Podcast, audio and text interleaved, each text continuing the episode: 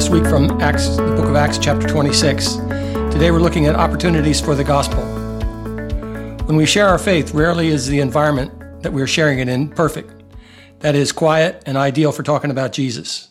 There's often a lot of noise, the TV's on full blast, kids are crying, car horns are honking, dogs are barking, and people are talking loudly. But this should not deter us, deter us from sharing the good news about Jesus Christ and how he can change your life. Rarely is the environment ideal for sharing the gospel, so we have to make do with the situations we are in. Here's some sayings about evangelism. The Great Commission is not an option to be considered, it is a command to be obeyed. Number two, the simple definition of evangelism is those who know the good news telling those who don't. Number three, the gospel is only good news if it gets there in time, that is, before you die. Number four, any method of evangelism will work if God is in it. From the Bible, Mark 16, 15. Jesus said to them, Go into all the world and preach the gospel to all creation. Ephesians 6:19 says, "Pray also for me that whenever I speak words may be given so that I will fearlessly make known the mystery of the gospel."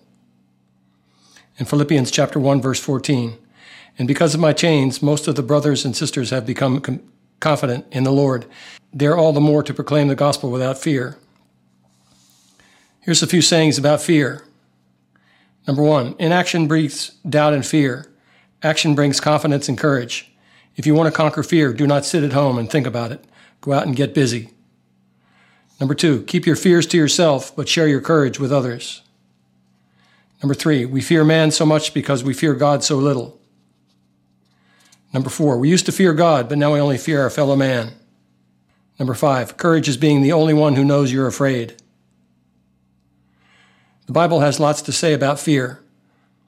Psalms chapter 3 verse 6 says, I will not fear though tens of thousands assail me on every side. Psalm 27 1, The Lord is my light and my salvation, whom shall I fear? The Lord is the stronghold of my life, of whom shall I be afraid?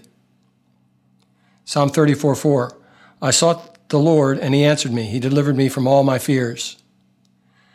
The Apostle Paul in Acts chapter 26 has this to share. The story goes like this We find the Apostle Paul in Acts chapter 26. He was to share the gospel in a less than ideal situation. He was standing before King Agrippa, also known as Herod or Agrippa I, who was the king of Judea from AD 41 to 44. And he was the last king from the Herodian dynasty, which began with Herod the Great. Herod Agrippa expend, ex, expended large sums to beautify Jerusalem and other cities. He was rendered unpopular, though, amongst the Jews because of the manner in which he appointed and de- deposed the high priest in the Jewish temple.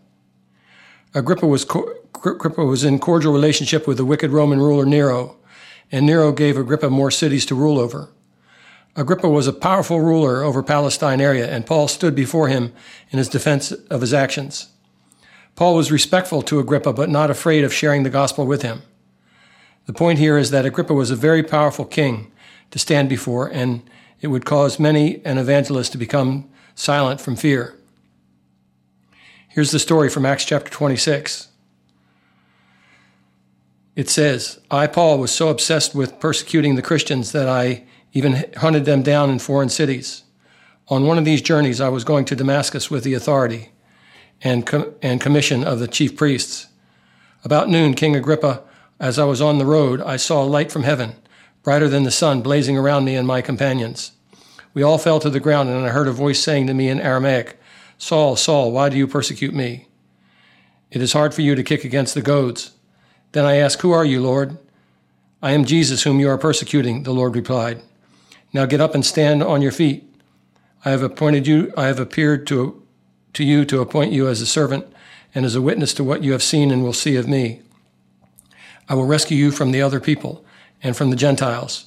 I'm sending you to them to open the eyes of and turn them from darkness to light and from power of Satan to God, so that they may receive forgiveness of sin and a place among those who are sanctified in faith in me. So then, King Agrippa, I do not I was not disobedient to the vision from heaven.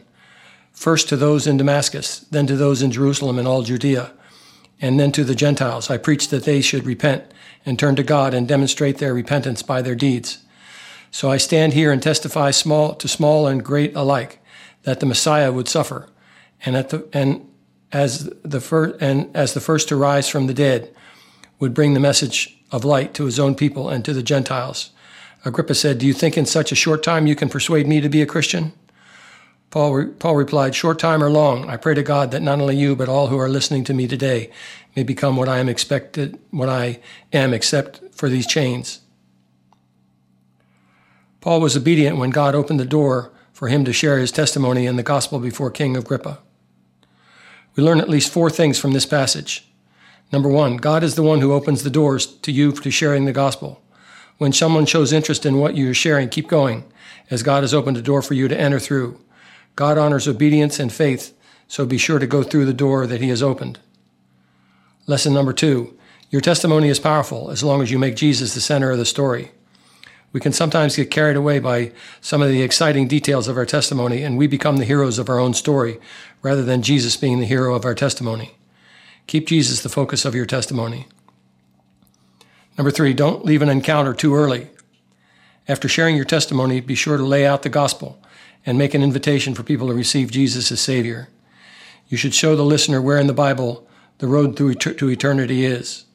That is, we are sinners, Jesus died for you, you need to repent and receive Jesus today. And number four, be bold in your witness. Paul shared the gospel with one of the most powerful men in the Middle East at that time. Fear did not paralyze him or cause him to shrink from sharing the gospel. May this be our example in sharing with our unsafe family members, our neighbors, and our workmates. Amen. Let's pray. Father, we thank you for this example of the Apostle Paul and his boldness to share the gospel in front of King Agrippa. We pray, Lord, that you will give us the strength that we need as we share the gospel with people that we meet. Particularly think of our family members, our neighbors, and our workmates, Lord, that they might get the gospel and they might hear it from us.